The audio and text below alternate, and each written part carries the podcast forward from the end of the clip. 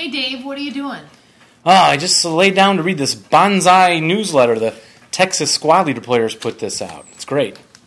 Oh, well, you know what? Since you were playing squad leader last night, and uh, I think you've been spending a little bit too much time on that hobby, I really need you to put the boys to bed tonight.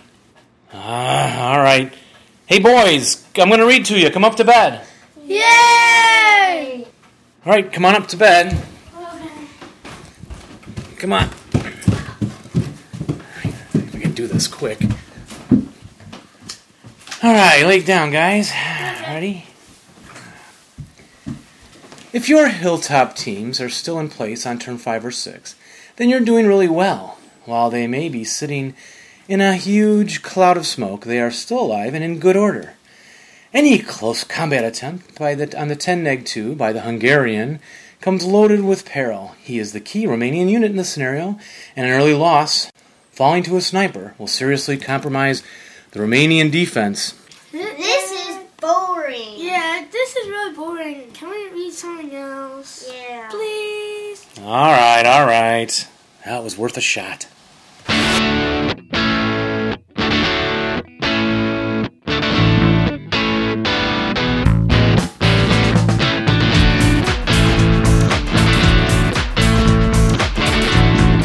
Bandwidth for the two half squads is made possible by the C4 Corner Cutter.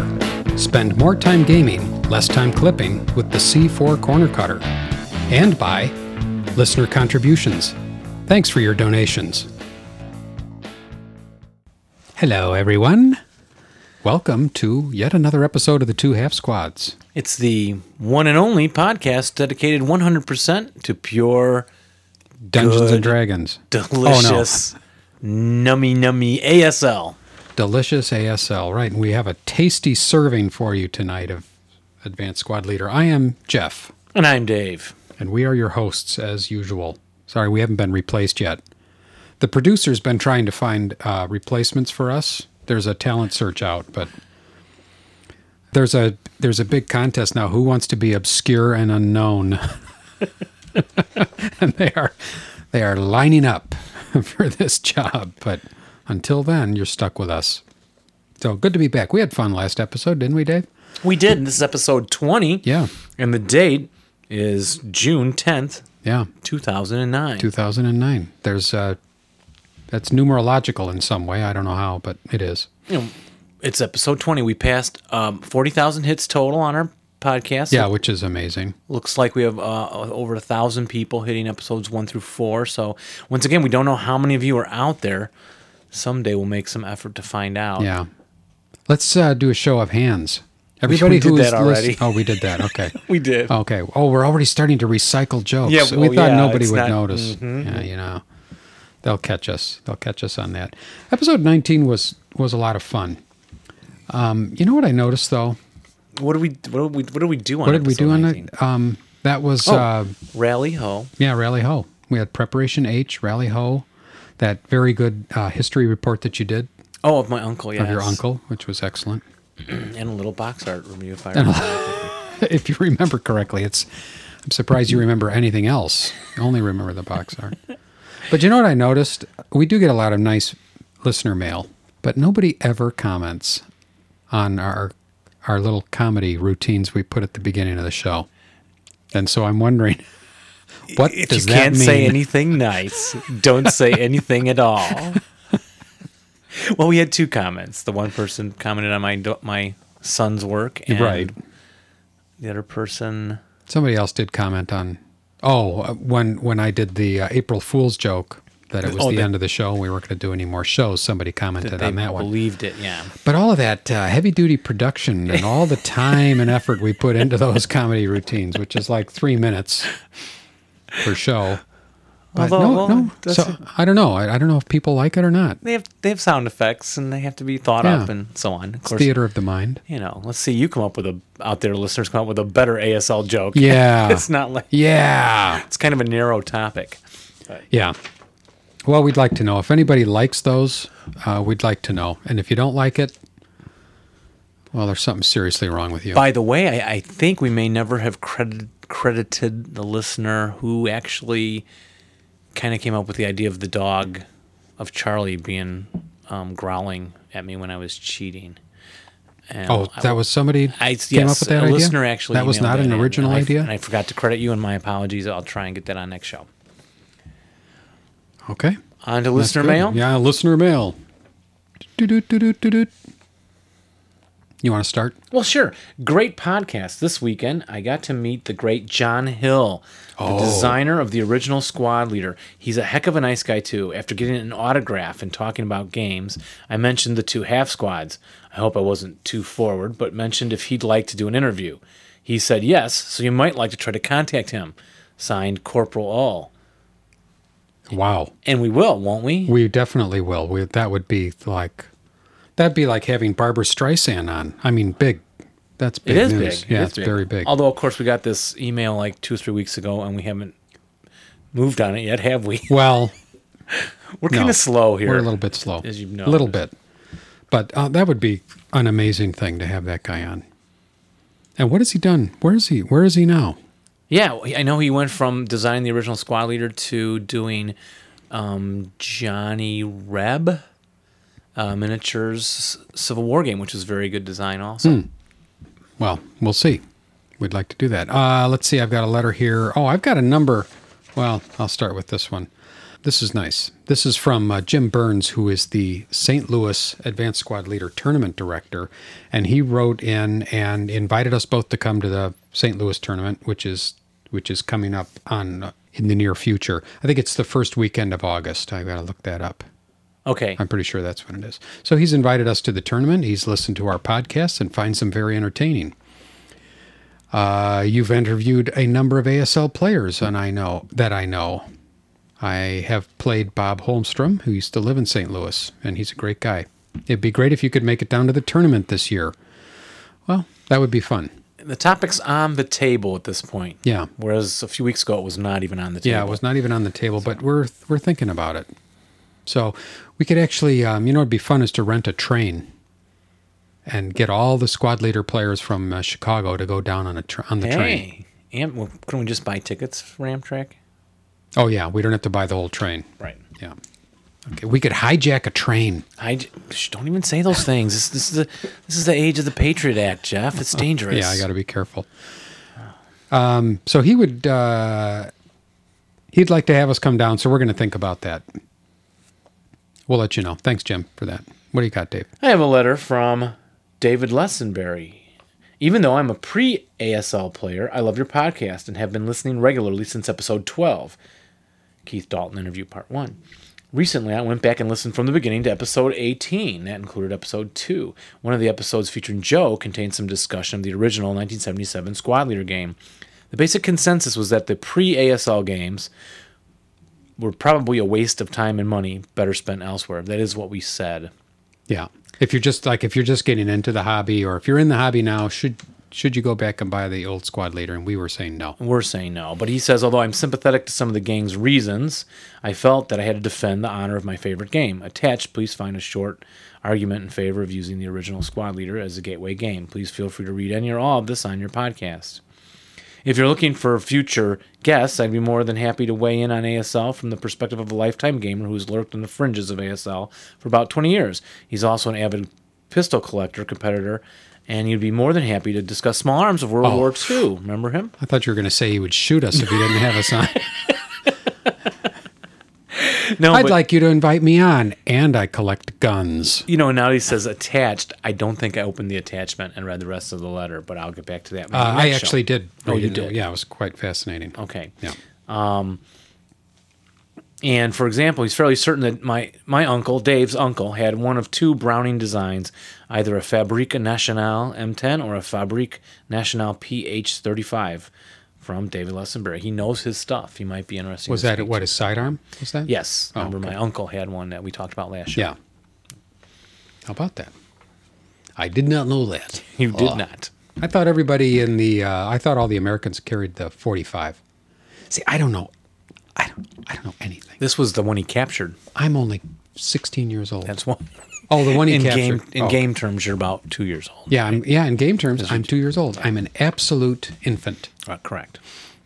but it makes me all that more endearing and adorable. And cute. Yes, Yeah, absolutely. So cute, so cute. coochie, coochie, coochie. Um, don't you just want to hug me when you hear me? No. When you hear my voice? My sweet naivete. Uh, hi, guys. Nice work. Loved the Aesop piece. By the way, I think when you scrounge, you always get a light machine gun because medium machine guns and heavy machine guns had better optics and mounts to make them more stable and more accurate. That's from Kevin A. So that uh, could very well be the case. In fact, Dave is looking that up right even as we speak. Aren't you, Dave? Yes, I am. I'm over here now. In the meantime, Jeff, you may want to go to the Koopa Cupola. Oh, yeah. While Dave is doing that, I'll entertain you. I won't play the accordion while he's looking that up. That would be too entertaining. But we did have, uh, I did post on the website some discussion. We were having some discussion on the pronunciation of the uh, upper part of tanks and also the upper parts of homes where they stick um, wind vanes and things like that. And we were talking about the pronunciation of cupola and asked people how they pronounced it. We have uh, Sly Frog, I don't know if that's his real name, wrote in and said, uh, I actually, I think it's cupola. The cu part has an oo sound as in pool. The o in the po part is a long o, so cupo, and the la part is a short a. So that's his cupola, and that's that's how I pronounce it. Uh, then Cam writes in, and he says it's cupola, which I think that's how you do it, right, Dave? Cupola. yes, That's how you pronounce it, cupola. I'd like a couple of beers right now. Um, and then Will Marrero writes in, says the coup is in, as in coup d'etat, po as in the red Teletubby. Well, I have no idea what that is. And la as in the note that follows so. So in his case, it would be uh, cupola. Coup d'etat. Yeah, cupola. And then, um, and and then refusing to get into the discussion, Andy writes in and asks us, uh, tells us about the Croix de Guerre, which was our, which was our box art review last time. Croix de Guerre is pronounced Croix de Gare, or something close to that. I don't know about cupola though. Thanks for writing in anyway, though, Andy. That was not helpful, but it was entertaining. Croix de Guerre, which of course means what? What is that? How does that translate, Dave? Croix de Guerre. The Cross of Glory. Really? No. Okay, But Well, maybe. that- that might be. Uh, uh, guerre is. I know guerre is uh, French for war. So when you Cross of when you war. say so, it's I think it's cross. Must be cross of war. Yeah, probably. cross of war. And I looked it up, and uh, scrounging is an LMG. Okay. So he is correct, and that is a great way to remember Ding it. ding ding. The optics and the fixed mounts or whatever go that make it a more effective machine gun are left behind in the vehicle. So you're just pulling out an LMG of that nationality. So that was very good on that, uh, Kevin. Kevin A. And what does he win, Dave? He wins. A new car. No. A new refrigerator. He wins this DM counter that I have right here. Right. But he's got to drive over here and pick it up. Okay. yeah, we can't afford the postage. Uh, one more from Martin. Hey guys, I left you a small donation for the shirt, which was nice. Thank you. We still have a couple shirts left. Once again, thanks for all your great work, and please keep it coming. By the way, I'm sorry to inform you that your French is terrible.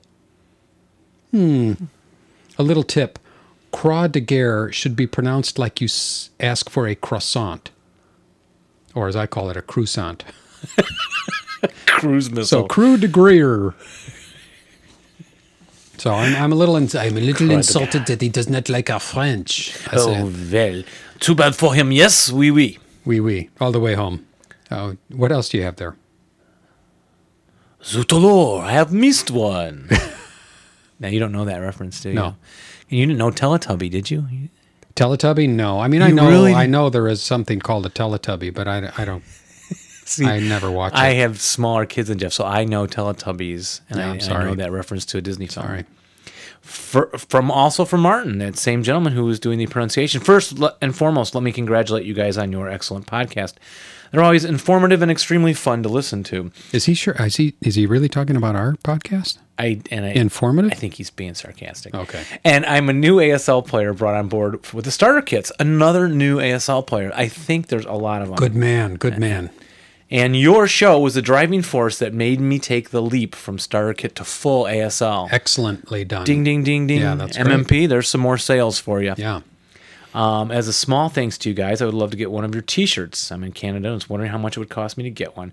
Well, he um, obviously didn't know about the fire sale, Jeff. We still have Yeah. a, a few larges and like one or two mediums. Mm-hmm. Uh, that is it. So if you want one, they are on sale right now. It'd be seventeen dollars for continental United States and twenty-seven for international sales. So Martin is he probably the only one, the only person in Canada that has a two half squads T-shirt?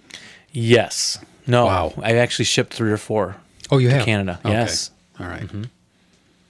They'll be bumping into each other all over the place. They it's such a small be, area. Well, well, a small, small ASL world. So you know they might. That would be funny though if you were walking like through an airport, and you see another guy with a two half squads You T-shirt. You definitely have to stop and talk. I don't know. Yeah. Yeah. Or run. Any more letters, Jeff? Oh, oh, maybe I do. I was putting this away. Um. Oh yeah, I can see why. I can see why you urged me to look again. Oh, I don't know one from Will. is. Yeah. Thanks for bringing the art review back. Thank you, Will. If you run out of art, might I suggest World War II movie reviews? And we talked about that in the very early show. Remember? Uh, yeah. And someday we might get to that, but not right now. Yeah. Is that our thinking? Don't limit yourself to land warfare, though. My favorite, my favorites are naval battles, like Midway. Well, and actually, uh, I have been watching a lot of World War II. I've been going. I, I think I mentioned this. I went to Blockbuster and I've been working my way through uh, what they have in World War II movies. And boy, I've seen some real stinkers. I mean, there are some really bad ones From like there. the 40s during the war. Uh, no, the ones from the 40s are not too bad. The one from the 60s, a lot of the ones from the 60s. are- Really? well, they're Like- like B movies. There are some Okay, B movies. yeah. There Can- was one with uh, Mickey Rooney and Robert Mitchum's son. I can't remember what it's called now, but it's a lot of uh, close combat warfare in uh, in the Philippines, and it was actually shot on location in the Philippines. But it's um, it's not too good. And then uh, just the other day, I watched one called Hell in the Pacific. Can I say hell on this You can. show? Yes. Uh, Hell in the Pacific, which was uh, with Lee Marvin and Toshiro Mifune, who is a very famous uh, Japanese actor, no longer alive, who starred in The Seven Samurai, Yojimbo, and many other Akira Kurosawa movies. But anyway, uh, so it was about this uh, Japanese soldier and an American Marine stranded on the same island together. Oh, so it's got a little more story there than just being a war film. Yeah, yeah. So it was uh, kind of interesting. But I'm not going to give a review on it because I didn't prepare anything for that. So anyway, thanks, Will. Uh, and finally, one from Morgan Merchant in Bristol, Indiana. Let me thank you for the wonderful podcast. I've been a squad leader fan since the early 80s. I'm just now getting into ASL with the starter kits. I know. So, advanced squad leader, he's just getting now with the starter kits. I know on the last show you would uh, not discuss your other games, but curious fans want to know. I started with Dungeons and Dragons in 1979. My brother and I played many Avalon Hill games growing up. We had an affection for the large, complicated games, Squad Leader and Starfleet battles being our favorites. Now, with families and many time constraints, we're lucky to sneak in a few quick Euros, Euro card games here and there. Every other Tuesday, my brother and I have big game night to work on the longer games. So, if it's uh, in the future, how about a quick extra to discuss other games? And what do you think, Jeff? Nah. Other games? Nah. No. No. no. Yeah, They, they, thanks for they'll that. creep No. in as references. Yeah. Um, like I was just, what was I doing, Jeff, while we were editing? Yeah, actually, while show? we were editing, we, we have a very interesting uh, interview coming up. But while we were doing that, Dave was painting miniatures, and you you are amazing with that. You should see Dave's basement. We should you. we should put a picture of your basement in here. Miniatures, junky, miniatures, miniatures. Dave, uh, about four times a year, hosts uh, miniatures night with about ten guys come Yeah. and So we played Desperado, and that's about as far as we'll go with other game systems, right? okay, yeah, I'll stop talking then. there's other Oh. guys who do those podcasts. Yeah, I, I think it's more of just uh, people like to know what else fits in briefly. with the Yeah. squad. Yeah, we, we don't need to talk in depth. but- Yeah, but if you are interested in other games discussed thoroughly, there are several other Yeah, podcasts course, out there. of course. All right, that's it for letters. Yes. Thank you, listeners, for all your support. Let me talk to you personally for a minute, squad leader players. Are you embarrassing yourselves by going out in public to tournaments, even having people into your home, and you have raggedy corners on your squad leader counters? Look, there's no excuse for displaying that way anymore. You're all grown up. It's time to clip your corners. And uh, there's no excuse for borrowing your wife or your girlfriend's favorite toenail clippers to do the job. And there's no excuse for sitting around hour after hour clipping all those corners. Look, it's the 21st century. Get with the program. Spend 20 bucks and get a C4 corner cutter. The C4 corner cutter will help you prepare an ordinary game in about an hour, even a big game in an evening. The C4 corner cutter clips square counters, rectangular counters, even counters from games that aren't squad leader. So I don't know why you're delaying. Get with the program. Start your life anew. Get a C4 corner cutter. It's $20. Check the link on today's show notes or on the Two Half Squads webpage. And now it's time for What's in the Box? And we have a very special edition of What's in the Box tonight. We sure do. Oh, what is that, Jeff? This is a beautiful thing. This is Oh, he's opening it up. I'm opening it up. Squad I'm very, very excited about this. And for those of you that really do listen to the show and and pay attention, oops, hope I didn't break it. This has been uh, there's been a component, a key component of the show that's been missing over the last few episodes, but it is back thanks to David and his and his deft fingers. Uh, on yeah, well, yeah, on the phone. Oh, and here it is. How about a beer?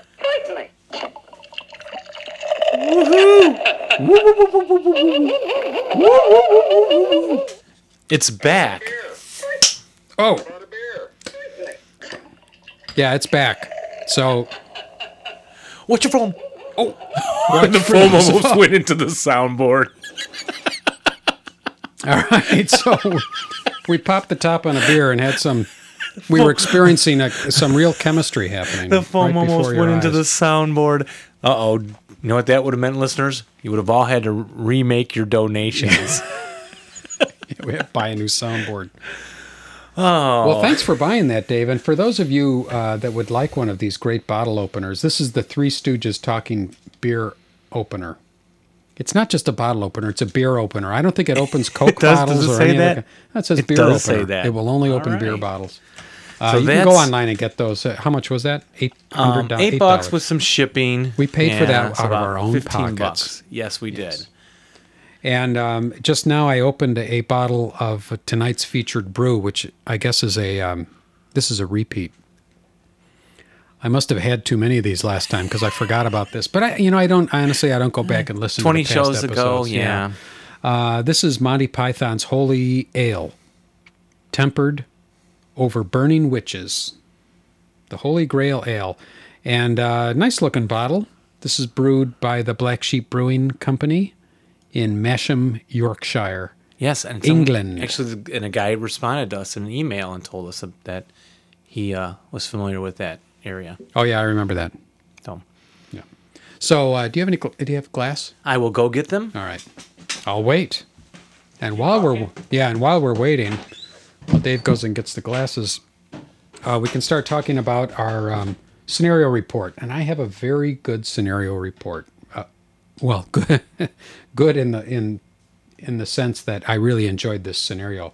Um, Joe and I got together last week, uh, two weeks ago, I guess, and played a selection from the Schwerpunkt series. This particular one is from Schwerpunkt Volume 3. Here comes Dave with the glasses. Tally ho!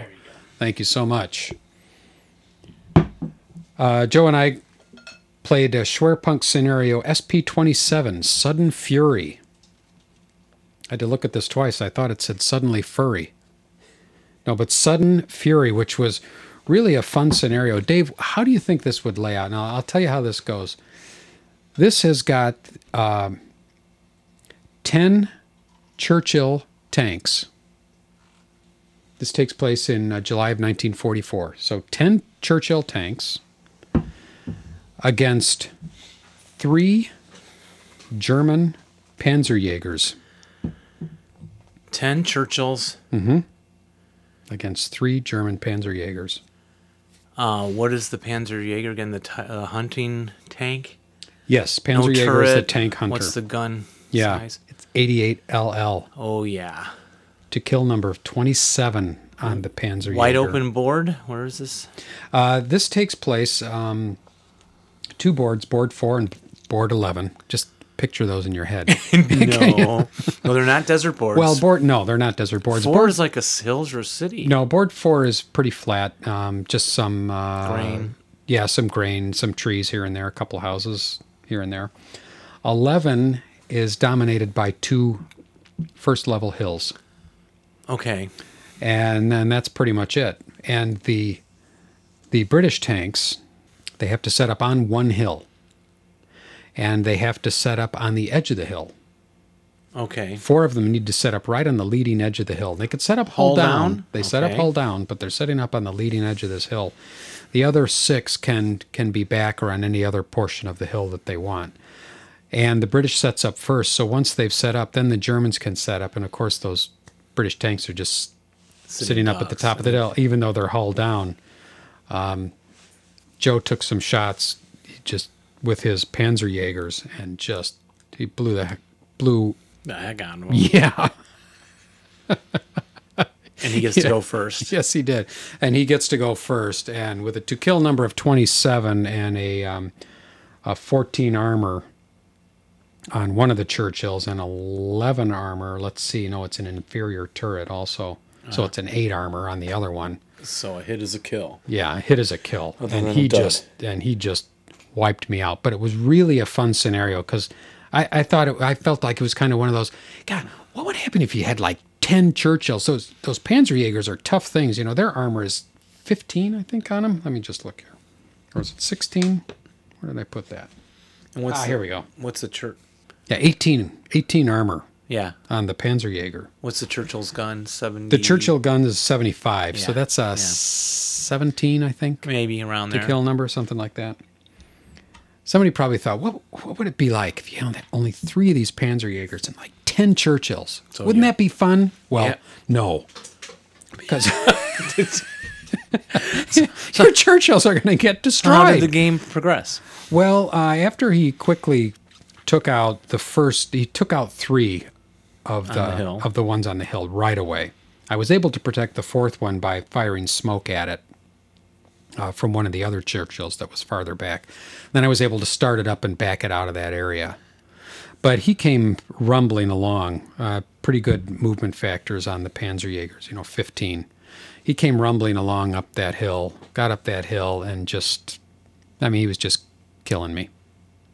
He took out another three tanks. I think we decided to call it a day. Even though um, I had taken two of the tanks and backed them into the woods. Okay. Because the victory conditions are he's got to get at least one Panzerjäger off my edge of the board. Okay. I have to have uh, at least two Churchills with functioning main armament that are able to see uh, a certain hex. Okay. So you have to preserve. You don't have to kill him. Although I don't have you to could kill kill him. him. to win. I could, yes, prevent him from Yes. exiting. but no, but I couldn't. Every t- shot I took Goal just is bounced well, off. you had to swarm them. You got to get side and rear shots. So, right, you either have to run right, or you have to get the sides and swarm a vehicle. Yeah. But with three of those vehicles, if he doesn't bunch them all together, which he didn't. someone would always be supporting the other one, Yeah. and it would be hard to get in there. Yeah. So I, I think uh, actually that's probably a good idea. Next time I'll try swarming, or I'm going to try the runaway tactic. Right, and try to just in get, motion. and try to just get back up into my victory position uh, on the last turn. now my But it's a nice short scenario. It's four and a half turns, so it plays really quick. and my my play has been getting a little better, I think, since we've I've been playing opponents like Holmstrom and Jack Murphy and these guys, um, Spilky. Did it have any smoke pots or smoke? you know SDs Yes. on the back to throw. So Yes. if you're staying in motion, you can throw those Right. kind of smoke things too. Yeah. Yeah, Okay. could throw smoke. Could also um, beg for mercy. but it was it was fun. It moved fast. There's there's no infantry in this at all. It's all just armor, and uh, so no snipers. It was fun. I've been Quick, look- quick setup and and fun to play. I've been looking at some of the um, Banzai newsletters from that Texas club, Yeah, and I think next show we'll have an interview with the Mike Shostak. that's right. Um, but they have these c- comedy issues, and they have some funny scenarios. And one of them is driving Miss Daisy, and there's a jeep, and it's like four desert boards. the jeep has to cross. Really? Yeah. I haven't Cro- read that. well, they're one. just joke scenarios, but yeah, it's got to cross like four boards, and there's like one German vehicle out there hunting it down, driving Miss Daisy. That's pretty good. so those guys do a good job, and we're going to interview him next show. yeah. That's Mike that's a Shostak. good one. So is it my turn for? Yeah. Do you have a scenario report? Yeah, and it's well since I've been doing the Hakapele, Haka, Hakapala, Acapella. Hakapala, Pala. Acapella. Uh, we decided it, we decided it rhymes with acapella, Acapella, the way uh, the way our the person we're interviewing tonight, the surprise mm, interview. Surprise interview. Oh, we already said what it was. And so what I chose was the other game that I did that was not one of the HP scenarios, and that was with you, Jeff. Yes. Agony at Arnautovo. AP23, the Italian. Everyone knows we're trying to play through the Italian scenarios. We actually got a half a game in. We paused for about an hour, or, or maybe We're trying to play them, and we were yeah. We after actually- after a year of talking about it, we got halfway through the first one. And we did remember we did stop and talk for a while that night. That's right, we did. mid game. But um, what I liked about it was it's got the Russians. It's almost like two two games in one. The Russians come on initially. Okay, initially Jeff's Italians are holding board 43 40 no well there's 43 and 41 adjacent but board 41 has the hills with a river and the roads going through there and there are uh, sunken roads in, in between there. It's a fairly popular board or famous board but Where does this uh, scenario take place? i'm sorry this is russia Oh, in Russia. 1943 january I knew that. and Jeff had set up, uh, if you have the board and are looking at it, it's um, hex rows R through GG here on 43. And I sent like three squads and a leader around this flank to come across this river. And I have to clear them out of all these buildings on the left side of the river. And then I sent a force straight up the middle. And do you remember that, Jeff? Your AT gun? What it did to me over here in these wood. He was just pounding me. Oh yeah. He had rate of fire, rate Yeah, of fire, lots half of rate of fire. Hit your Yep. sniper hit like three or four things. Yeah. Sweet. Took out a leader that was with these guys getting pounded by the AT gun. My meager forces coming up the middle were, were just getting broken, and but they started to break in anyway. And then the forces from the from the right flank trying to cross the river. I swung all the way near the back, jumped across, and there's this one hill hex, and I'm like, no, he's too much of a rookie. He won't cover that with anything. If and he had a hidden guy, and sure enough, there he was. So he hit me crossing the river, and uh, broke everyone in the stack Yeah, I broke the whole stack. and the leader. Three squads Yeah. and a leader, and Yeah. they routed it back up into this woods right next to the river. And I'm like, oh, this is practically over. I, I, I was feeling really good at that point. And suddenly, um, Jeff didn't get across the river to attack my guys that went into the woods. I don't think he would have made it in a turn anyway. No, I don't think I would have. And then my middle forces started pushing up and Yeah. broke the AT gun crew, and then they moved up the hill. you got your tanks up through the middle of that The on that oh. road, and that really made a difference. yeah, did I vehicle bypass freeze anybody? No, I don't know if I Uh, needed to. no. No, I No. just started to break them. Yeah. Then he revealed his artillery gun, which was a hex behind the AT gun, and that crew broke immediately. Mm-hmm. And then the buildings opened wide up, and I started flooding across the hill. Yeah. Paused to fight a little bit. The guys in the woods rallied the next round, Yeah. I think, or half of them did, and they started coming back across the river. And at this point, miraculously, the Russians are in possession of both hills Yeah. totally, all almost all the buildings Yeah. You've totally pushed me off. and Jeff's got a little group that are now crossing the river to get away from this area Right. that I just come into. And yet, in this scenario, Yes. 10 elite Italian Alpini regiments are coming on. 447s, 10 of them, a 10 neg 2 leader. Yeah. And I am all spread out now. Blessed by the Pope. Blessed by the Pope. And I'm in the DC. Well, that's, you know, here and there. But uh, and I'm, I'm all spread out trying to hold now all these houses back. So Yeah. we've got our in, second game of it coming up. You know, So really, uh, con- control of the hill has has fallen from me to you, and now I've got a couple of turns. How many? Well, I've got uh, quite a few turns left. You've got at least five left, Yeah. I think. five turns to try to retake that. So this should be uh, really interesting. Yeah, and don't give up because that 10 neg 2 leader Yeah. and 10 of these 447s Yeah. can really bust up some stacks real fast and get Oh, you yeah. right into that. we'll Yeah. So, We're going to put you, put you on the run, Dave. yeah, you That's, are going to try. Is that my Italian accent? You're We gonna is- try, uh. We are going to try uh, to take you down. You'll see. You're going to need all the luck you got. Wait a minute. So, suddenly it's sounding like Lawrence Welk. You'll see. Yes, uh, friends. Dave and Jeff are going to play. Sorry. I, ca- I, I got to practice my accents more. I keep getting them all mixed up. Well, we've got it. We've got a, a guy on tonight uh, with a really good accent. I thought. Very cool accent. Yeah, and, And- very realistic. He really stays in character. He did a nice interview. job. Yeah. Should we go to the interview? Let's go to the interview. We're going to be interviewing um, Lars, Lars. Thuring, Lars Thuring, right? developer. Is that right? Yeah, I kinda like the head, the head, Organizer, developer. yeah, on the Of- Hakapella Acapella. Uh, module, which is going to be coming out from MMP before the end of the year. We're hoping. So, We're hoping. We're hoping. Let's uh, cheers. Let's go to the interview. Let's go. Let's go to the interview. Okay. Yeah, let's welcome to uh, we welcoming via the miracle of Skype and at the speed of light. We're welcoming Lars. Lars, I'm sorry, Lars. What is your last name? It's Thuring. Thuring. Oh, I've been pronouncing it Thoring to my friends, Yeah. but Thuring. No problem.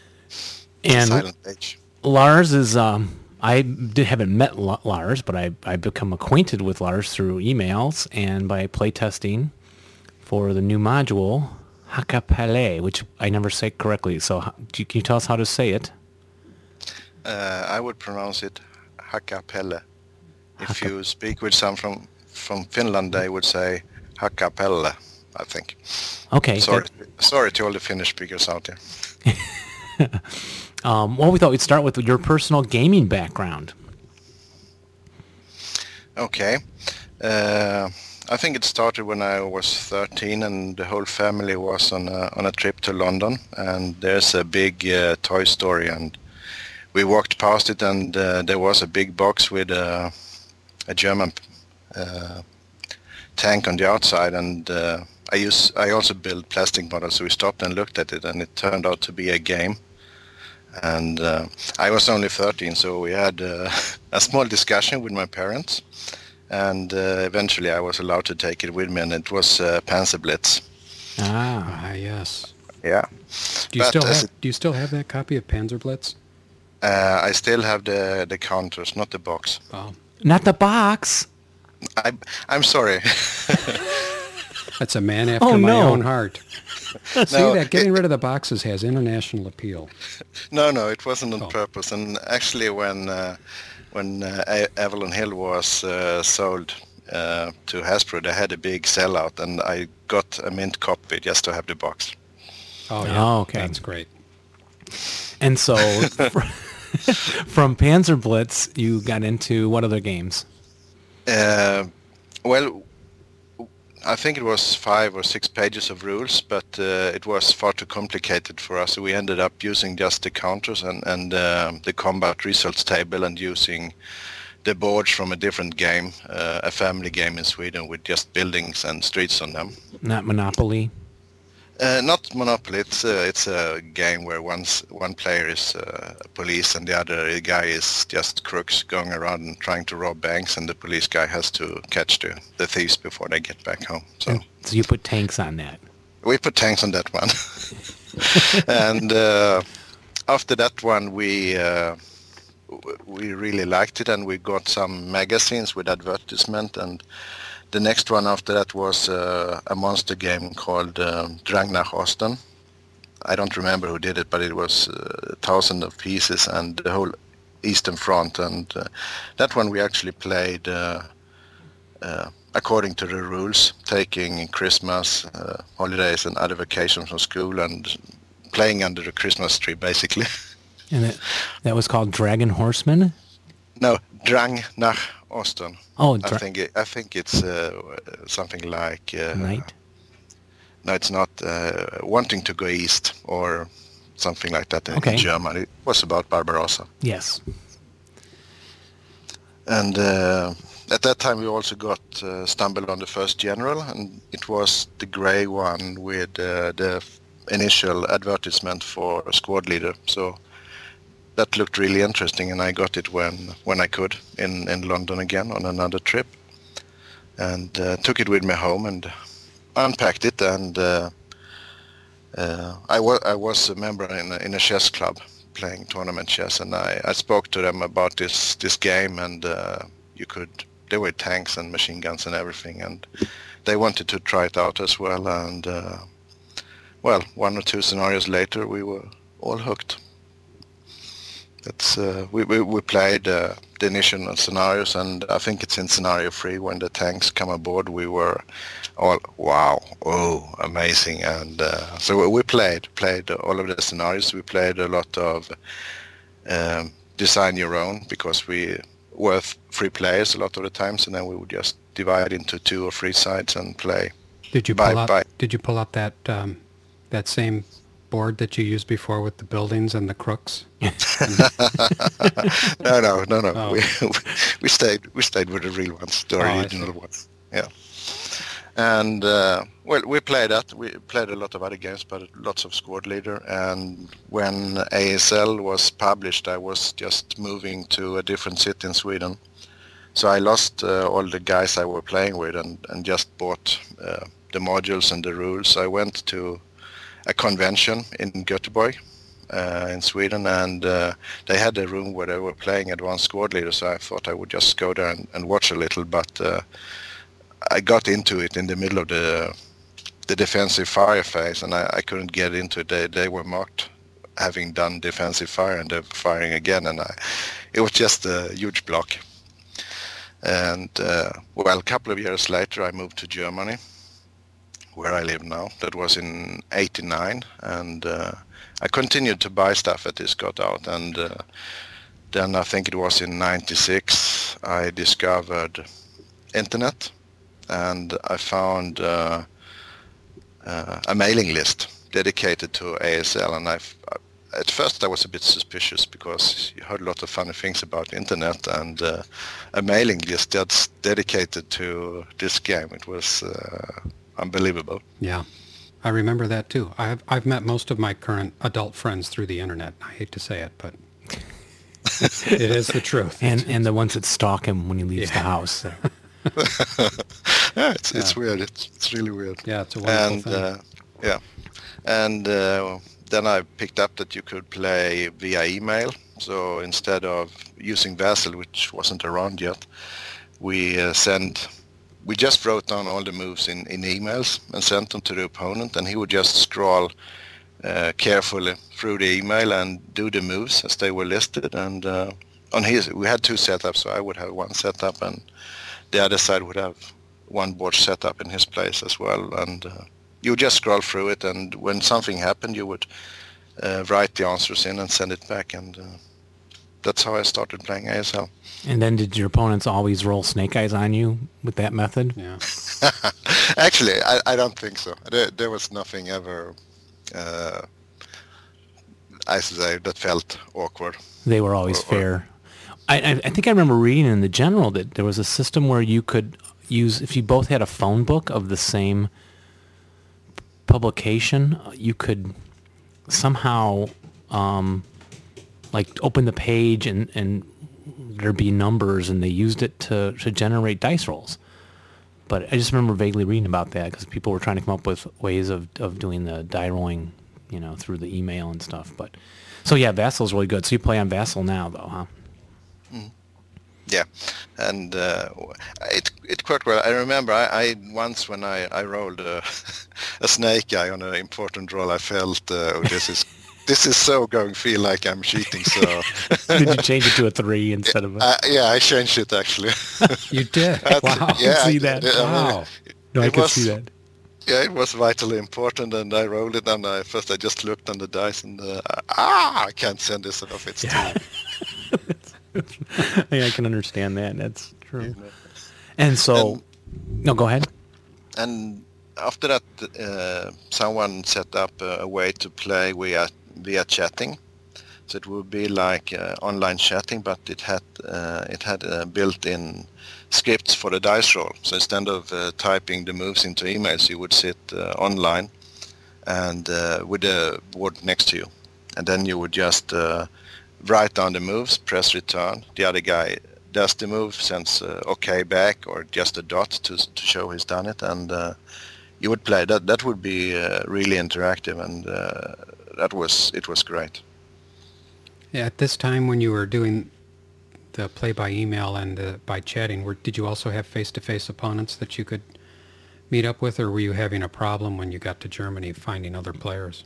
Yeah, I did. Actually, I, I went to a shop in in, uh, in Hamburg to see what uh, uh, games they had because I walked past it when it was closed and I saw they had uh, other Avalon Hill games like Titan and things like that. So I thought I would come back and ask about ASL and well, I looked through the shop and there were all the other games, survival and, and whatever. And uh, so I asked them if they knew another shop uh, where you could buy uh, I was looking for ASL and they said, oh, we have it. You just have to follow us. It's here in the back room. Oh, they have to keep it hidden. yeah, uh, it was like, you know, you're going into a dirty shop or something. Yeah. And if you know what you want, you can follow into Back the back here with room. the adult games. yeah. But th- there I had it. And uh, so I asked them if they knew anybody who was playing it. And they said they knew about uh, three or four guys, but, But they, they, were kept not they kept them in the basement or something. Yeah. Kept them locked up. in, in the cellar. Yeah. yeah, I don't. They were not looking for anyone, and uh, the first, uh, w- I think the first real event for me was I found out that there was a, a tournament in, in Sweden, and it was in uh, Linköping, which is about, in, yeah, in the middle of Sweden somewhere.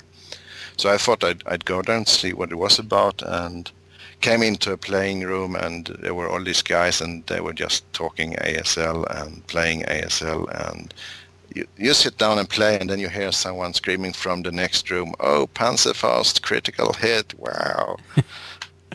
that, was that was good. And after that, I went to tournaments. I'm mostly a tournament player. Mm-hmm. Okay. So I, Well, then Okay. should we segue to um, getting you're getting connected with MMP and getting this uh, great game that I'm playtesting for you um, slowly, but I'm going to speed up the pace for you. Um, How did you get the connection with MMP? Uh, it was also via the, the mailing list. So there was, I think it was an email for from Curt Schilling who asked for uh, scenarios or or information for Armies of Oblivion at that time, and and uh, so there's Swedish tank Landsverk who were used by the Hungarians, and I wrote him and I had some information on this and collected some more on the different models and sent him. And by the way, the fins are wrong, something like this. They need to be changed as well, and and uh, talked with him a little about it, and uh, yeah, described that the machine guns were all wrong, and uh, nothing happened. And then uh, I, I continued to call, uh, collect information. I wrote to an armor museum in Finland and got list of all the tanks and so on. And then I got back to him, and uh, he liked it. He wanted to redo it and put it into the uh, into the same box as the other thing. And uh, another Finnish guy had contacted him at the same time, and I hooked up with him as well. And then I went to the, uh, I think it was the first Finnish ASL tournament as well to see if there was someone who was interested. And I met up with uh, Tuomo Lukkari and, and two other guys who are not involved any longer, but they were for many years, and we started doing this together. Yes, you and Tuomo. Mhm. And then MMP said, "Yeah, go ahead and develop this," and Uh, yeah, Mhm. basically. and that, that they would be willing to publish it. Did they promise that? And then, or you worked out a little contract or something, or No, no, it's nothing. It's uh, it's just uh, the way we talked about it, and the idea was to have it uh, as a part of Armies of Oblivion, and then they okay, they split it up to. Um, I think it was to concentrate to get one of them out first, and that was Armies of Oblivion. But there was never any written contact, but it was also not a question of doing it or not. Was just, uh, I think, uh, a question of when.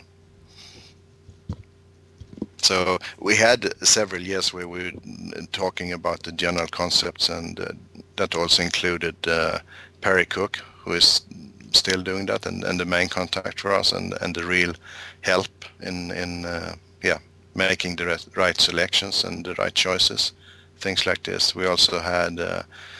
Uh, in the beginning, some input from uh, a guy called Russ Bunten, a really good player who helped Mhm. us with lots of things, and uh, So Well, it, was, thi- it was decided that, uh, that that that these things you were working on wouldn't fit into Armies of Oblivion, and they would Yeah. be put together with a with another separate pack. yeah, And, and at that time, did they pick the name? Oh, who picked the Who name? Who picked that name? But I like it. yeah. I think it was uh, suggested by Tuomo. And is the Oh, what does that mean? Do you know? It means roughly, uh, roughly uh, cut them, cut them up, uh, or Ooh, yeah. terribly bloody. Is the Yeah, it- box art going to be bloody with people with knives in them or something? You'll have to see. Is box art selected already? We have a, a suggestion. It was made uh, several years ago, and I, I think it's still the current one. But We're, uh, I've asked uh, I've asked Dave in the most current uh, episode of the two half squads. I've challenged Dave to submit something for box art. Oh, I I have to get painting fast and make Yeah, it a better work of art going. and sell it for less than the other guy. Yeah. But yeah, no, I won't get around to that. I think, but So has the has the um, history of the Finns in the war been of particular interest to you? Is that I mean, it has always been of some some interest. I've been, uh, I think, mostly interested in, in some of the Eastern Front actions, Kursk, and uh, when Red Barricades came out, I was interested. I became interested in, in the fighting in Stalingrad and got some some German books on on the topic to read and some English as well to see. It, it's a bit it's it's uh, described differently from from the German side compared to to outside of German. mhm. Yeah. And oh, go ahead. yeah, uh, yeah, okay. Actually, I found I, I was comparing notes with uh, a play-by-email opponent called uh, Diane Loach in Canada, and he had this exact same book which I had, but in, in English, and uh, was missing about 80 to 90 pages, and uh, we tried to figure out what the difference could be, and we found out in each of the chapters there was a, a personal note uh, about the guy and his unit uh, who wrote the book, and all all those personal notes had been removed in the in the English version. Hmm. So that's I don't know why. Well, and I, yeah, I like the Finns too. There's something about their big stand against the you know massive Russia and you know and the way they then have to ally themselves with the the Nazis and it's more a political decision, I guess. Right? It was it was a, a a huge political decision. I mean, they were surrounded on one side of the Germans. They were holding on to Denmark and Norway. Uh, Sweden was kind of neutral. We were actually dealing with both sides. We were selling a lot of things to to to Germany and uh, also selling things to, to the British and helping them out with Dawn pilots and things like that. So we were a, a kind of playing both sides. and trying actually, not to get yeah. invaded by anybody. Exactly. And after after the Winter War, which was the first war, Finland was trying to get us uh, into a, a union with with Sweden, and uh, Sweden was not. Uh, they looked into it, and uh, I don't know too much about politics, but the way I, I read about it, I had to talk with uh, with Germany about it because you couldn't obviously just go about and decide these things. And Germany, because they have the this non-aggression pact with Russia, and that pact clearly gave Finland away, so to speak, to Russia. Uh, Germany couldn't accept it, so there was no union happening. So Finland, Finland were more or less on, on their own, and uh, I think it was fairly obvious to everybody that there was going to be a new war, and the way it looked like uh, Germany were the only ones who would be prepared to help them. So when you were going through, uh, when when you were starting to uh, assemble ideas for scenarios uh, to put into this new pack, how did you? Where'd you get your ideas from? Uh, I personally get them from uh, old books. Mhm. There is uh, there is a, a lot of books written on it. Most of them are in Finnish, of course, but since uh, Swedish is the second uh, official language in, in Finland due to the, a long history, there's about nine percentage, I think, who speak Swedish. So it's an official language, and that makes a lot of the books uh, who have written in in Finnish being translated, but also a lot that were written in Swedish to begin with. And uh, so I, they're quite easy to find in, in old bookshops and so on. And they have, some of them have excellent descriptions of actions or happenings and things like this. And how many scenarios did then you design? Uh, I have made, of the ones who are included currently, I have been involved in three. I think two on my own and one is doing, being done with Tuomo for together with it. for HP for Yes. Hospital. Yeah. And then um, Tuomo has come up with lots of ideas on his own also. Correct. He has uh, access to lots more books and also friends who, who are into this. So they have, uh, I think they have uh, a bigger variety of, of situations to pull scenarios from. And I, I think that's that's going to be the biggest difference to the to the scenarios we know already because they are kind of uh, stereotyped winter war, let's kill Russian type of scenarios, and uh, it's I think you have seen some some of the scenarios, so you you know it's going to be a different taste to this. Yeah, it's got a lot of variety. And how many scenarios are there? I think there's 30 something on the list, and I've only play tested maybe 10. yeah, there are 30 on the list, and uh, of those we have pulled out, I think we have about 14, 13 or 14 now, which we are looking at for inclusion. And I don't know, it's up to MMP how many of those who actually make it into the box, but let's say 10, 10 12 scenarios, something like this. And are are the three that you designed in that ten or twelve? we'll see. It depends on Okay. uh, what you guys think of them. Would that be hard for you to not get a scenario get a scenario in there? No, Because not I'm sure there's uh, e- they- even in the early design stages, there has to be a lot of work that goes into designing a scenario. Oh yes. Yeah. You, you it's uh, and I have uh, I have under, underestimated uh, just the, the amount of work who's going to making a scenario, but uh, even much more how much work goes into making uh, the rules of ASL themselves. It's uh, it's no way you can even start to guess. You can spend six hours, 50 emails, and everything. you- The only thing you see in the rules later on is, is one row. It's one text line of row, and Right. that's uh, amazing. And will there be um, map boards for this? Actually, I haven't asked I- Dave about that. Well, I do know there's the one that was offered for sale briefly at MMP, and it's a big woods board, and that's going to be included. And then any more beyond that, Lars? No, as far as I know, it's only going to be that one. It's last of the the mounted boards, 52. Yeah, and, and which is appropriate for the for the terrain out there, um, from what I've been reading. So when you're designing a, a scenario, uh, do you go through the boards and look for a board that would be appropriate for the action that you're considering? Uh, or and at some point do you say there just isn't a board appropriate for this action and you, you ch- either change the action or you go to MMP and say, hey, we need another board. How, does how does that work? That I'm would sure- be that would, that would be nice. that would be give me a nice. I'm sure that I'm sure the design of the boards must be in itself must be really a huge undertaking. Yeah.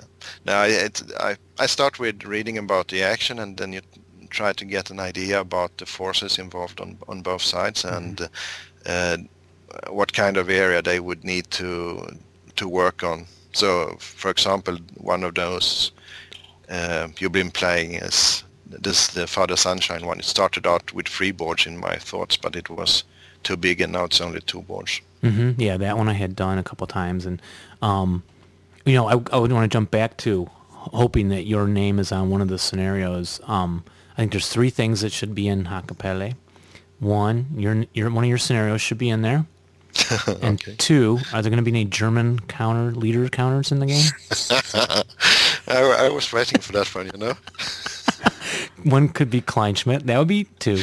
And thirdly, if there's a Finnish one, my friend Yeah. Timonen, I think is a, a Finnish name. So those are the three requirements. we'll see what we can do. It uh, it's uh, I think those are the decisions that are made by MMP in the end, but uh, yeah, and I think I'll do I do what I can. I think I'm annoying them a little too much. So No, I don't think so, Dave. so there's all these scenarios, and then okay, so then you have to get all these play testers. And so I, I remember, I guess I got an email from somebody, right? And then I contacted you, and then you sent out the requirements, you know, to keep it secret, and Yeah. and then uh, to play t- as often as possible, and how to submit a, a report. How many play testers are there right now? Uh, we have uh, two lists. There's one with the finished ones, and I- can't say how many. I guess 20, 20 guys, perhaps Wow. like this. Of And, uh, Finnish players? Yeah, I think so. There's Okay. a, there's a lot of them, and becoming more by the by the day. And then there is uh, a kind of international list, and there is uh, I think about 110 names on that list. Oh wow! So how many reports per scenario? Like I, I try and play them twice, once with Dave, and then we switch sides 'cause- to see if we learned anything. Um, do like so, like how many times would Father Sunshine have been played? Do you think?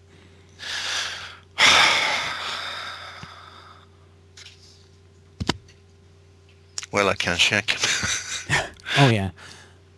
I have uh, thir- 35 official Wow.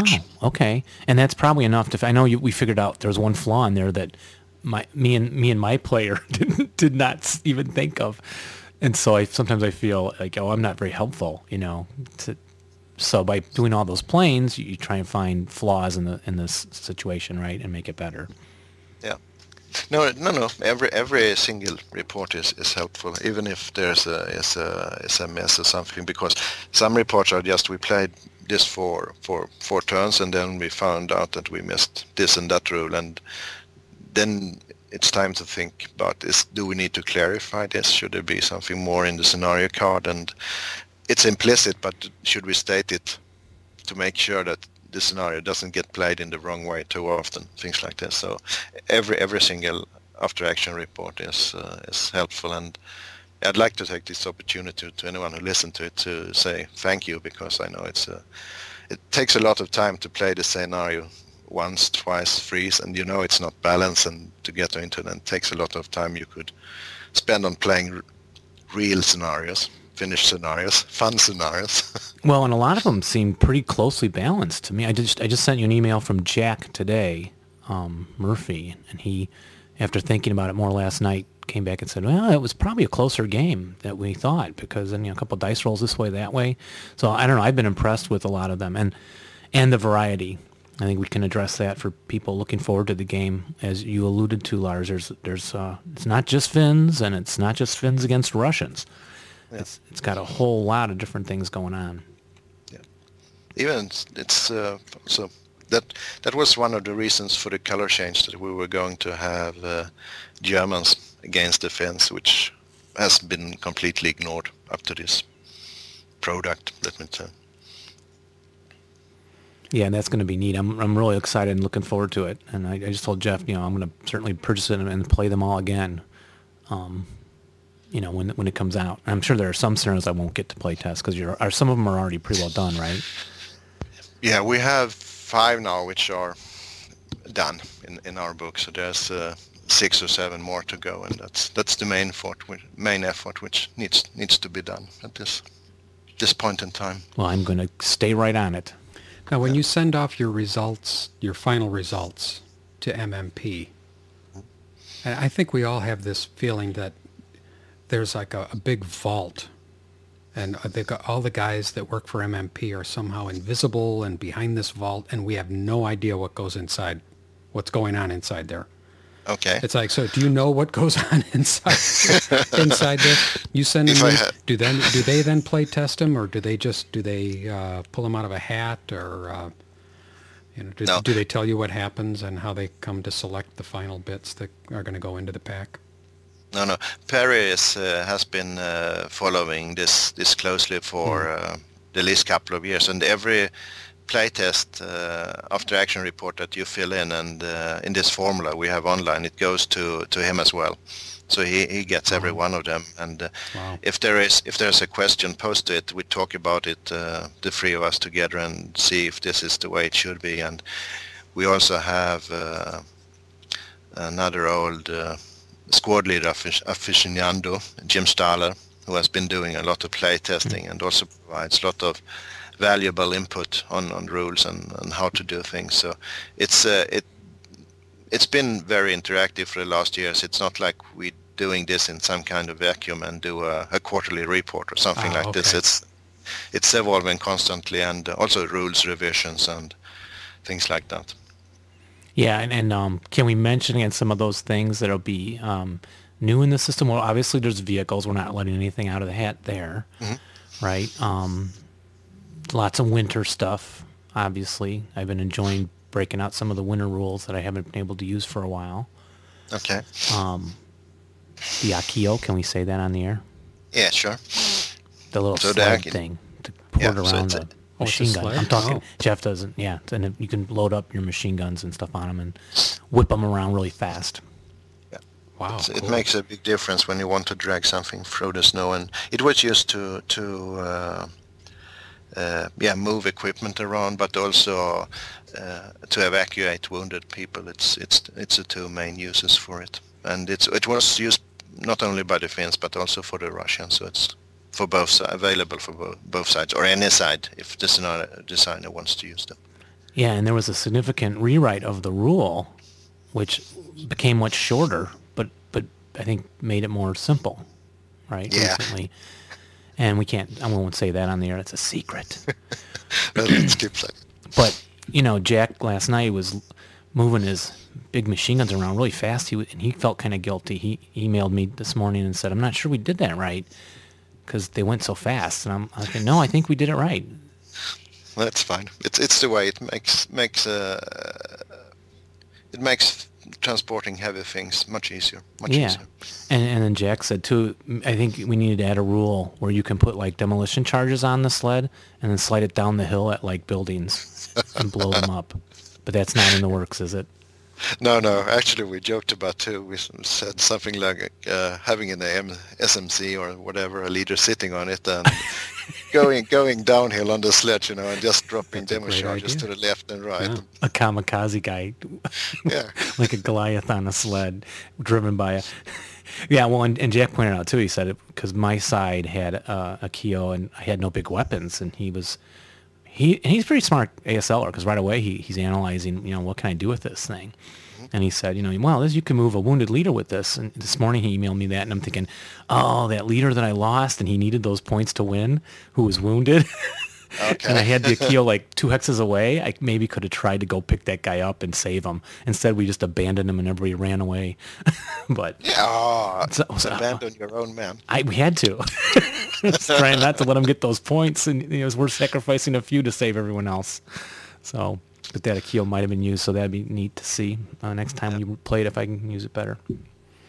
Oh, I would. I'll point out that um, there's different terrain types too, which we won't mention on the air, right? But and I what I like about this is there's um, enough to make it interestingly different. And there's there's things in there that I kind of always thought should be as part of terrain or things you can do, and it's not too much. It's not like um, trying to run a beach landing at Normandy, you know, and learn all the rules for the LCVPs and all that. Yeah. So I think people who are looking for a new product are going to enjoy this because it's going to give you enough subtle variety and, and none of it's too complicated. S- some of the- some of the things have changed a lot over the years too. So uh, we we try to move everything in, in the direction of playability. It's not we don't want to invent another uh, panji terrain type, which is uh, or rice paddies or something oh, like yeah, I that. don't, I don't like those rules. no, they're they're weird. Yeah, yeah. So no, I appreciate that. That's going to be exciting to get this added to the to the system. and Yes. for, for the sorry. No, go ahead. And for the for the units themselves, we we have of course all the the vehicles and uh, that they, they used, and uh, most of them are Russians because they, they were captured. But it's also uh, vehicles they purchased from from the Germans, and uh, the guns they they are uh, as var- var- um as many different nationalities as varied as, as those in, in China because the Finns were in principle they were buying from uh, anyone who wanted to sell to them and uh, so you see guns from from quite a few different nations in there so that's that's going to be some interesting new guns which weren't around before own Yeah. inventions by the Finns Yeah, it's going to be. I'm actually I'm getting really excited about this. I'd like to get this in my hands, so I'm going to step up that playtesting, and then they're hoping before Christmas release, right? Seriously. that Sounded- would be nice it would be really nice the end of a 10, 10 year work Wow. Okay. Oh, that we didn't ask when this Yeah. really got started. That's amazing. Yeah. I think uh, Tolstoy wrote War and Peace in less time than that. But he worked full time, didn't he? Oh, yeah, maybe so. You don't do this full time, Lars? This is not your uh, how you make your living, huh? no Okay. fortunately fortunately Uh, as you collect all this information and communicate with playtesters, both in Europe and the U.S. and uh, presumably other places, do you notice any differences in players and the way they play between Europe and the U.S. and Australia or something? Are there any? Is there you notice about that? Not not from the playtest themselves. I've been lucky enough to be able to go to uh, ASLOK in uh, in Ohio many years or several years. We tried to get an alternate year basis, me and uh, two friends from Sweden, Robert and, and Klaus. But uh, uh, I think there is you can notice a, a difference in, in playing styles between between Europe and and, and the US. Can you t- tell like what that is? Can you tell Ah, us what that is? uh, well, you have a, a distinct feeling that when when you when you when you play in the US, see if I can rephrase this without uh, making enemies everywhere. No, go ahead. That's what we Oh, like. The U.S. guys don't bathe. No, the U.S. guys are, are, are militant, aggressive, push around other nations. Oh, No, no, me. it's uh, it's uh, I think it's uh, uh, the US players are more uh, interesting in in uh, having fun, having a great game and uh, and uh, socialize. It's not. It's not. It's much less rules discussions and looking up rules in the in the US. You uh, you ask the opponent, and if he thinks he knows the way a rule is played or so on, you just play and, and get on with the game. And uh, uh, another thing is is I haven't never seen except in in in Cleveland is. For example, when it's my turn to do advance phase, the other guy says, I need to make a smoke, so I, I step outside and please do your advances. And so you leave it sitting at the table and uh, basically just trust you're doing the right thing. And that's, uh, it's different. It's, it's, it's focused on playing, having fun and, uh, and doing something together. And in Europe, when you go to at least the tournaments, I've been to the real tournaments, it's more, uh, study up on scenarios in advance and uh, uh, see where you can edge out an advantage for yourself. And some some players are very demanding in if if the rule is not playing exactly as they think, you you have to prove it in the book and things like this. They going to print these scenarios only in English, or do they do they offer these in other languages? I don't even know. No, I think it's just English. I think there was mentioned a Japanese uh, rule book for ASL Yeah. 10 years oh, ago. You're right. I did hear about that. But I don't know if they've ever done that because English is pretty well um, used a lot of countries. Yeah. So and m- maybe that's a, a difference also, which is because you're reading your own language, so it's easier to skim over the rules. But for us uh, poor Euro guys who have to learn English in school, we really have to study the words, and there are lots of long words, new words, and the first time you look them up and things like this. So you, perhaps we spend more time reading the book the first time. I, I, don't, I don't know. It's just yeah, a, that's a good point. Yes. And and when I'm playtesting, am I supposed to also do grammatical corrections of the Uh, language use? I did that once or twice. I didn't want to Yeah. offend anyone. All corrections are welcome. Yeah, because I wasn't sure, but I, I and someone said, well, yeah, you should probably be checking everything for them, you know, because getting ready this, this for this to be published. So Will you be coming to ASLOK this year? Yes. Oh, good. I, I don't I'm know. going to see you guys there. I, I don't know. Are That's we too far for us to go. It, well, we go to this Gen Con role playing convention, and that's a mm-hmm. weekend. And then we do the open here, and that's a weekend. And then I do a miniatures one in Lincolnshire, Illinois, and that's a weekend. I'm not sure I can get another like weekend away from the kids and wife, mm-hmm. but Yeah, I know. I'd love to go. I'd love to meet you. So if you come through Chicago, Actually, I was there in last year in October, but that was before I had. I just started to hear your post, pod, podcast, and I didn't know you were based in Chicago yet. So yeah, next time you're around, you can email me, and I'll we'll, we'll set up a meeting time or something, or we'll pick you up at O'Hare or something. bring her some beer from Germany. Oh, yes. always welcome. Our door is always open. uh, what do you? So uh, let's let's just talk about ASL in general. Do you um, you've played for a long time? Do you think a, the play of ASL is on the uh, decline, or do you think it's is it only for old timers now? Are there ways to get new people into the game? I, I think there are ways to get uh, new players into the game, and I think the, the starter kits are doing that more or less. Perhaps uh, at least they're making more people interested in into into the kit, and uh, you read about players coming from AS, ASL starter kit to to full ASL. And also when I go to the tournaments, I don't know about US because uh, yeah, Cleveland ASLOK it's a it's a bit different. There's roughly the same number of people, 130 I think it's around the last couple of years. And uh, but at least for the tournaments in, in Europe, you see new players each year. So I, I think ASL is is picking up players again. Yeah, I kind of think so too. With this, especially with the starter kit, we've had a lot of people emailing us saying that they're just starting to learn the game, and that hmm. our podcast has helped them. Which I'm not sure how, but Well, they know they're not alone. There's something about that. They're, they're, they as as the guy on the show that's the newbie, you know, they know they're not alone. No, I, I think it's I think it's good. It's it's talking about uh, the game and uh, you know giving you time or makes you think about the game when you're not playing or setting up or doing something else. So I, th- I think it helps definitely. Here, do you have any questions for us while I'm looking through my questions? Are there any questions you'd like to ask us? I'd have to think about that. Okay. Uh, well, we're oh, pretty That's okay. uninteresting people, so I, there's not much to ask us really. how, how many playtest reports will we get by August? Yeah. Dave, I'll turn that one over to you. I'm going to try and play weekly, but that's not mm-hmm. going to work out. But mm. it helped that I, you allowed me to get the extra playtester in, Jack, instead of my Okay. regular Dave. Because I mean, Dave and I were just doing it. We're doing this. Let's do it. Let's go.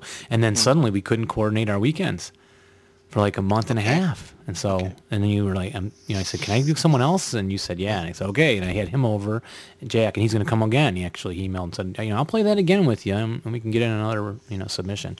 But uh, Dave and I are, are his schedule's opening up, so we should be back on it. But, and it's fun. I, I really like doing it. So um, I'm not sure I'll do it again, but because I'm falling That's behind good. in all those other games, right? I haven't played any. Jeff and I are supposed to play those Italian ones from Action Pack Three, and Right. we just there's no time. Yeah, it's hard to find time. And and speaking of that, Lars, are there other games that you play besides ASL? Uh, we, I play with my family. I've been very lucky in that I have a wife and two kids. They are 12 and 14, and we play games like Talisman, the old uh, Dune from Avalon Hill. We play Ami- Amoeba from Dune and from Avalon Hill and Settlers of Catan. Uh, Oh, of course. We play miniatures, Warhammer 40k, Oh, good. Oh, things like that. So we, we play a lot of different games. It's uh, it's fun. I'm, the I've been very Warhammer, lucky. the Warhammer thing is quite is a very interesting phenomenon to me because, um, you know, with as expensive as store rent is in this area, there is a shopping mall near us, a very big shopping mall, and they have a, a Games Workshop shop in there, and they, there's two or three in the Chicago area, and I'm always amazed at that that there's enough interest in Warhammer to warrant putting in a shop, a dedicated store to it. So, is there a dedicated store in your area as well? Uh, in Hamburg, yes, in, Mm-hmm. and uh, so there's one one nearby, and I think it's uh, it's uh, has an uh, uh, it's attractive for for yeah kids to Mm-hmm. young teenagers because it's lots of cool figures and uh, mush musher looking guys and weird monsters and things like this. It's Mm-hmm. what I like.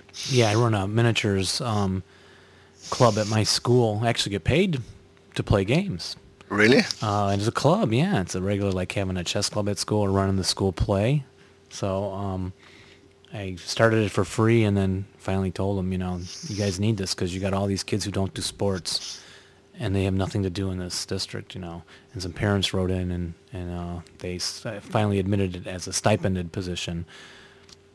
Um, it's not great money, but it's you know it is actually getting paid the game. But boy, it's a struggle. These some of the, I, I got two buildings I run it at the South School and the North School. And the South School, they're Mm-hmm. really loud and they yell and they and they you know, and it really like adds to my stress in my day. And then All right. in my North building, I've got these like six really quiet, nice kids, and the difference is just huge because the one is so relaxing, and the other one is so stressful. you know, running the same games, and I run them through all different kind of stuff. But most of them are familiar with Warhammer. All right. They don't come in saying, "Oh yeah, I've played a World War II game in miniature." You know, they come in going, "You know, do you play Warhammer? Because we play that." And I say, "No, I don't, but we'll stick to historical focus at school." You know, and hopefully you guys will enjoy it, and they usually do. Okay. And, and your So- kids, your your kids are getting to the age where you can now um, move them out of Warhammer and into Squad Leader. Are you thinking about that? Yeah, I, I tried that. I played uh, the starter kit with my oldest son 2 Mm-hmm. years ago, and we played three, four scenarios and so on. And uh, he, he he can play it, and uh, but it's not uh, he's not asking for it.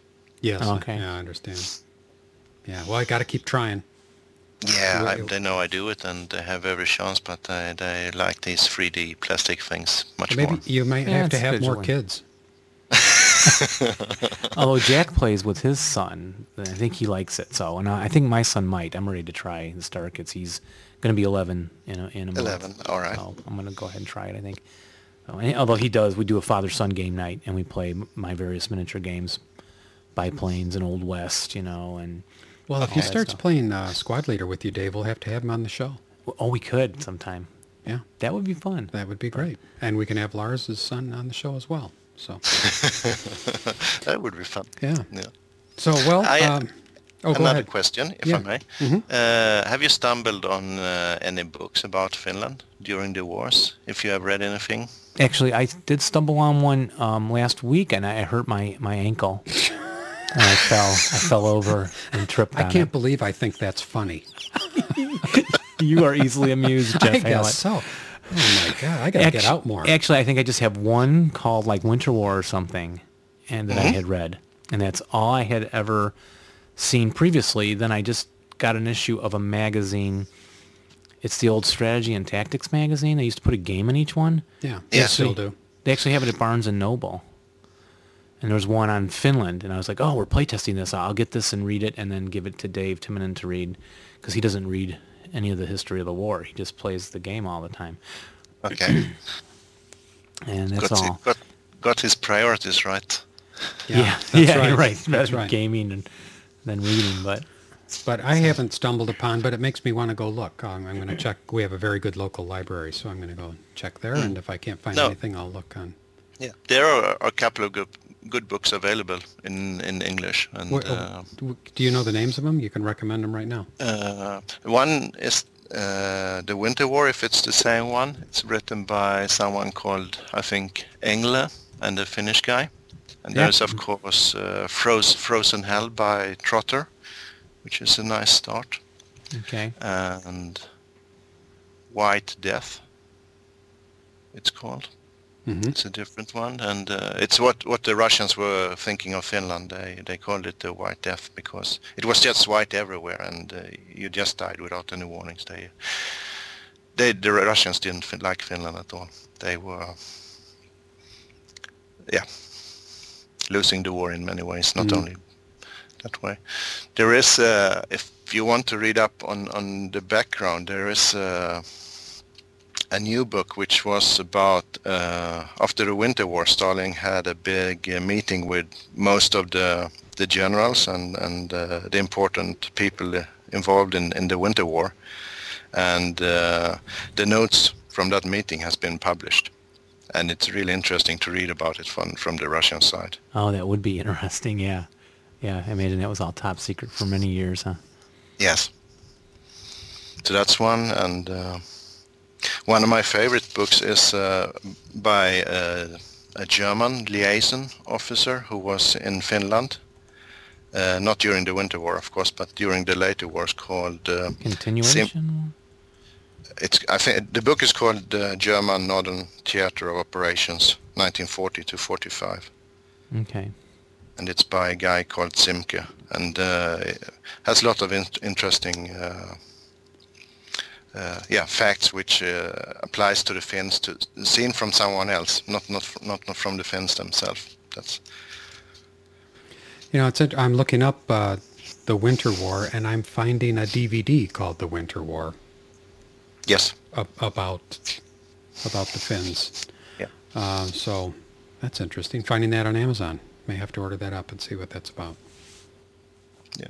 There, there, I think there are three or four different uh, DVDs about the different wars. There's one about uh, uh, in 1944 when uh, the Russians decided to uh, finish off the Finns again. Sorry.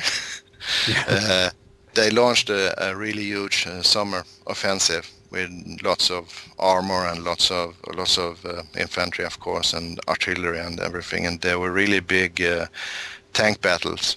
And there is a, a movie about that as well. I think it's called Tali, T-A-L-I, 1944, something like this. You might be able to find that as well. It's, it's they're really recommended. Okay. Well, I'll, I'll look all of those up and uh, include the links to those resources in the show notes when we include your interview. So, Okay. Yeah. well, um, I think that wraps it up. We we uh, really appreciate you uh, taking the time. I know it's like what is it, ten o'clock there or eleven o'clock?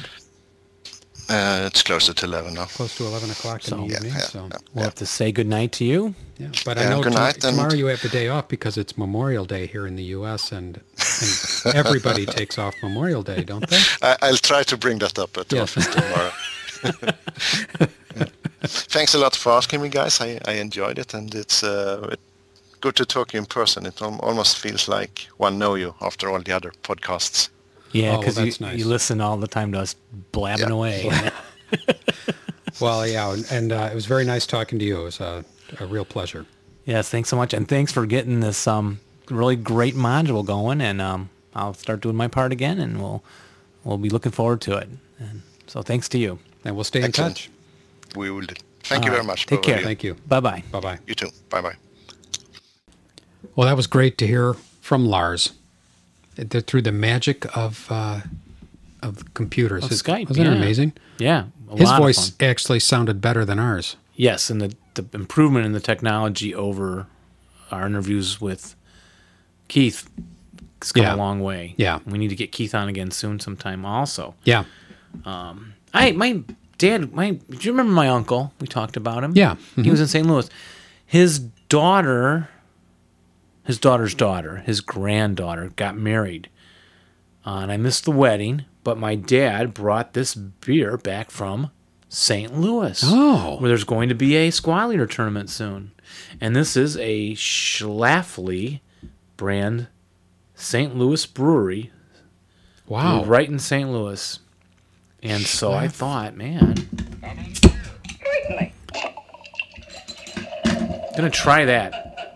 You are quite a guy. You missed you missed the wedding, but you don't miss still- the beer. I still- the beer. I still got a a brewski from the wedding. It's a pale ale. That's It's a great rich, way to do it. It's a rich amber colored, medium bodied British style ale with a smooth, mild hop character. Oh, okay, have I drink out of have a uh, Oh yeah, oh yeah. Have a you a little give me a little of that. And um, So what's up for next show? Next show, oh, we've got a lot of exciting stuff coming up. Holy cow! I can't even begin to tell you.